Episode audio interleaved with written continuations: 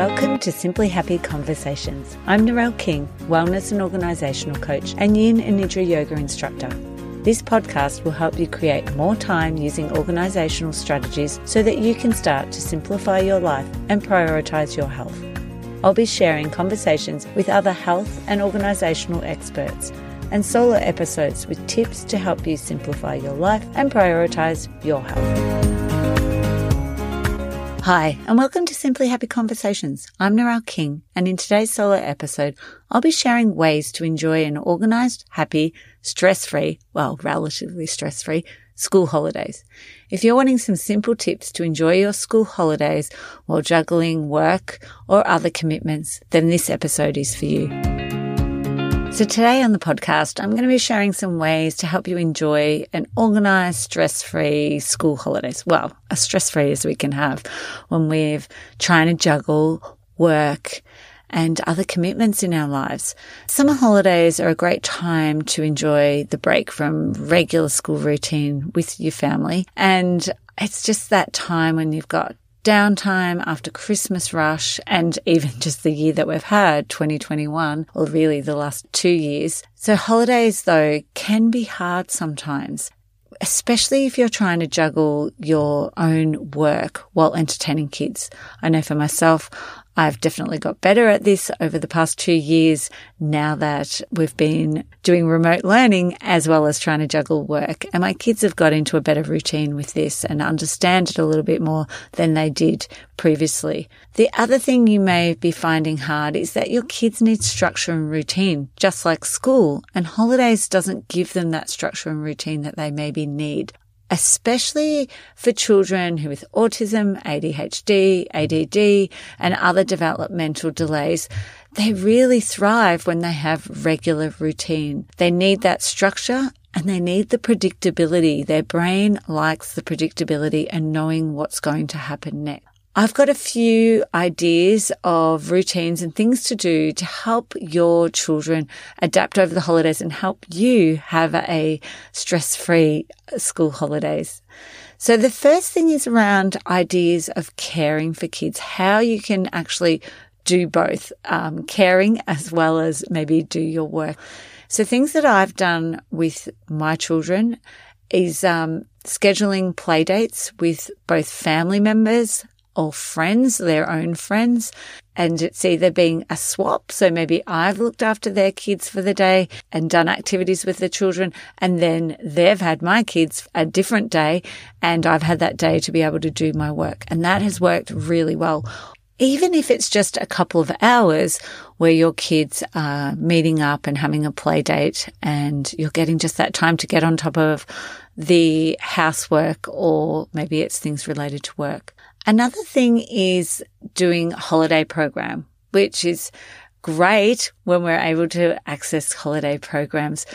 I know for myself, my children have been doing holiday programs for a very long time since they were like five at starting school. And so they're a little bit more resistant going now that they're a bit older, but that is definitely a great option when children are younger. And if you have no other option, you have no other family or friends that you can do this exchange, especially if you're trying to work five days a week. Another thing is getting a carer in to look after your kids while you're working. And that I've definitely done over the past two years is had someone come in to work with my children while I have been able to do work or taken them out, driven them to do a particular activity, go down to the beach during the day while I've done a couple of hours of work. The last idea that I have, a teenager babysitter has worked really well for our family over the past two years. It's just that less gap in between their ages and they're more relatable and then they don't see it as actually a babysitter. And it's been great because they've been able to take them out, ride their bikes around the neighborhood, and they've taken them into the movies. And it's just great role modeling, showing them what they need to do to be able to be independent in our neighborhood during the school holidays.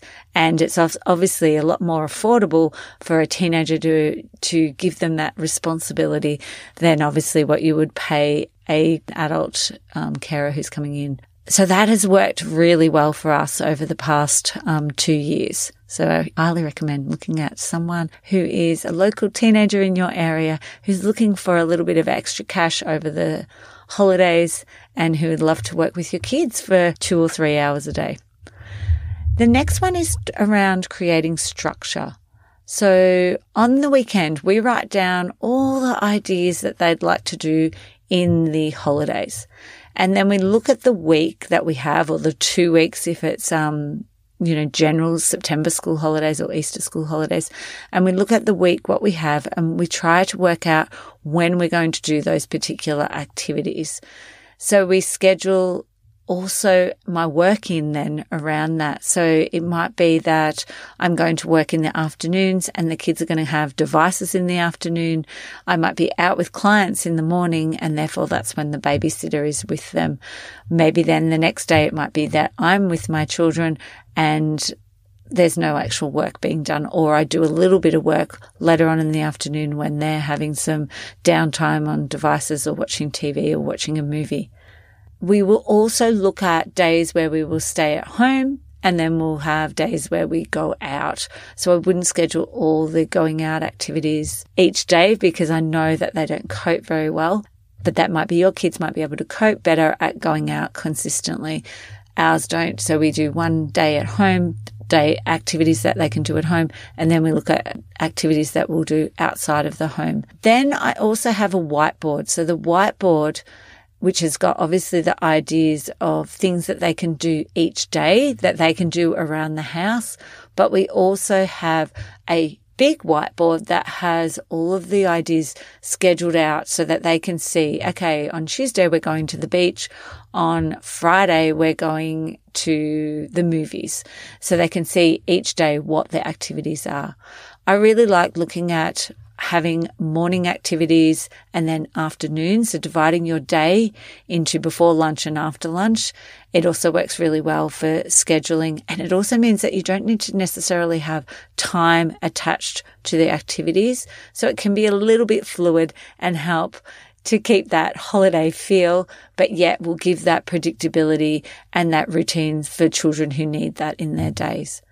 I also think it's great. Think about the time of day when you're going to have the most energy and maybe when it's not going to be so hot as we're moving into summer holidays.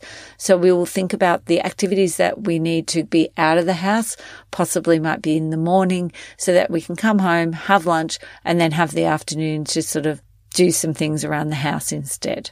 Really think about when it is the best time. Maybe your children like to sleep in and laze around and they're more active in the afternoon and that's when you would schedule it. So just think about according to your family how that would work, whether it's the morning or the afternoon is a better time that you're going to leave the house to do the activities.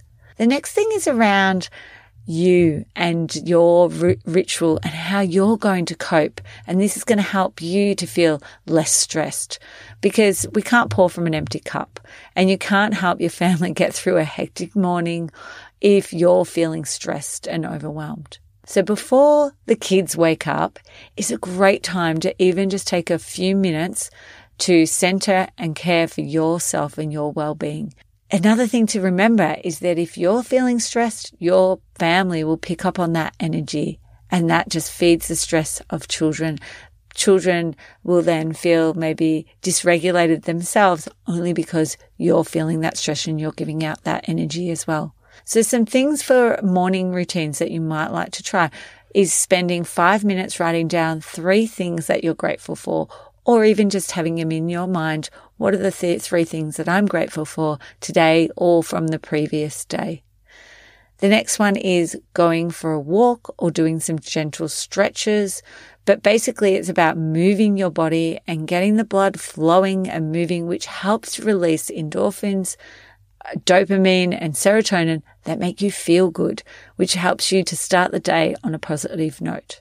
10 minutes of uh, movement is all you need to get the blood flowing and to have these beautiful benefits and make you feel better. The next one is connecting with nature. So when we connect with nature, it helps to ground you. It helps you to deal with situations calmly throughout the day when we're feeling grounded.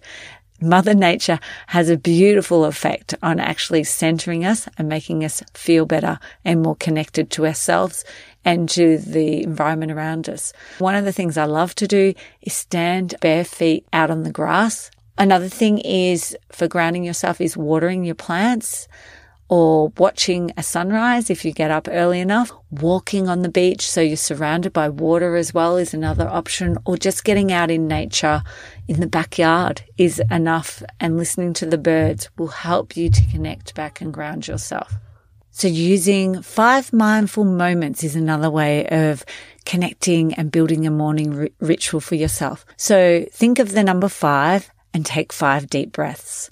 With the number four, listen out for four things in your environment. And then for number three is notice three things just visually around you and maybe being um, grateful for those three things that you can see. Number two would be finding two things that you can smell. Maybe it's the clothes, maybe it's your deodorant that you're wearing, or maybe you're actually making a cup of tea or coffee for yourself and you can smell that or breakfast. And number one is having one thing that you could taste. So tasting something, trying something, a drink, or whether it's something to eat and just using those five things to connect and ground yourself as well. Otherwise, you could always try a meditation app on your phone and trying one five minute meditation to also help you to connect back and be mindful. I'll share in the show notes my two YouTube videos of meditations. They've got beautiful visuals that you can watch and um, listen to the short meditations. They're only three to five minutes long. The next thing to consider is reducing the clutter in your home. You know, holidays are a great time to start to declutter. It's when you have a little bit more time and why not get the kids to help? Kids are great at decluttering toys and things. They know exactly what they use and what they don't use. They may not be so good at letting go the things they don't use, but they're generally happy to let them go of out of their base or the lounge area or the toy area, as long as you may be keeping them somewhere else for the moment until they're ready to let go of them. But definitely using this time when you've got your children there to actually declutter their things or their room. It's a lot easier to remain calm when your home is not a mess because clutter causes overwhelm to us all. You know, a clutter free home means that also most of the family knows where to find things and they're able to put things away in their homes that have been created as well. They don't need to ask you where things are because they know because there's a home for that thing. You can go back and check out episode 15 for more ideas to start to declutter your home or even episode six, which has some planning tips to reduce your mental load. And there's some also ideas around decluttering. And the final part is maintaining a night ritual. So obviously over Christmas holidays, it's normal to stay up a bit later than we usually do. And even if you are going to bed later, you could still try to use these sleep rituals to get your body ready for sleep. So starting by dimming your lights or turning off your phone or TV at least an hour before going to bed. So your body is then registering it's time for me to slow down because a lot of these shows and things that we're watching are actually keeping us awake and keeping us, our mind thinking that we're still staying up and, and not helping us to shut down and slow down electronics such as our computers and, and our iPads and phones also emit a blue light that tricks our body into thinking it's daytime and it stops the release of melatonin, which means it's harder for us to sleep. So by doing this an hour before bed, the melatonin is, starts to be released. Our body then goes, Oh yes, it's ready for sleep for me. I need to start to wind down and you'll start to feel a little bit more sleepy. Another thing could be taking a relaxing bath and using like some essential oils like lavender or chamomile that help to induce sleep as well or maybe it's reading a book before bedtime.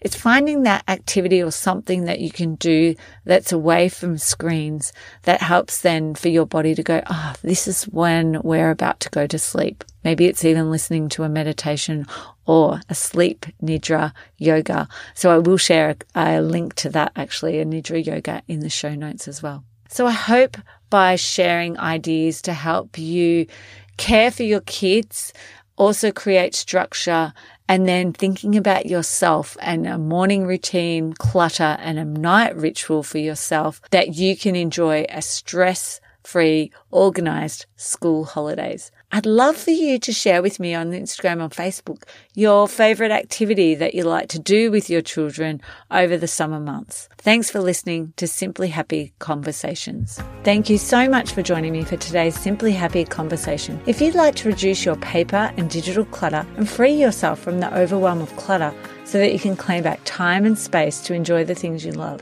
head over to simplyhappy.com.au in the resource section and grab the declutter checklist and start to reduce your clutter even with small amounts of time.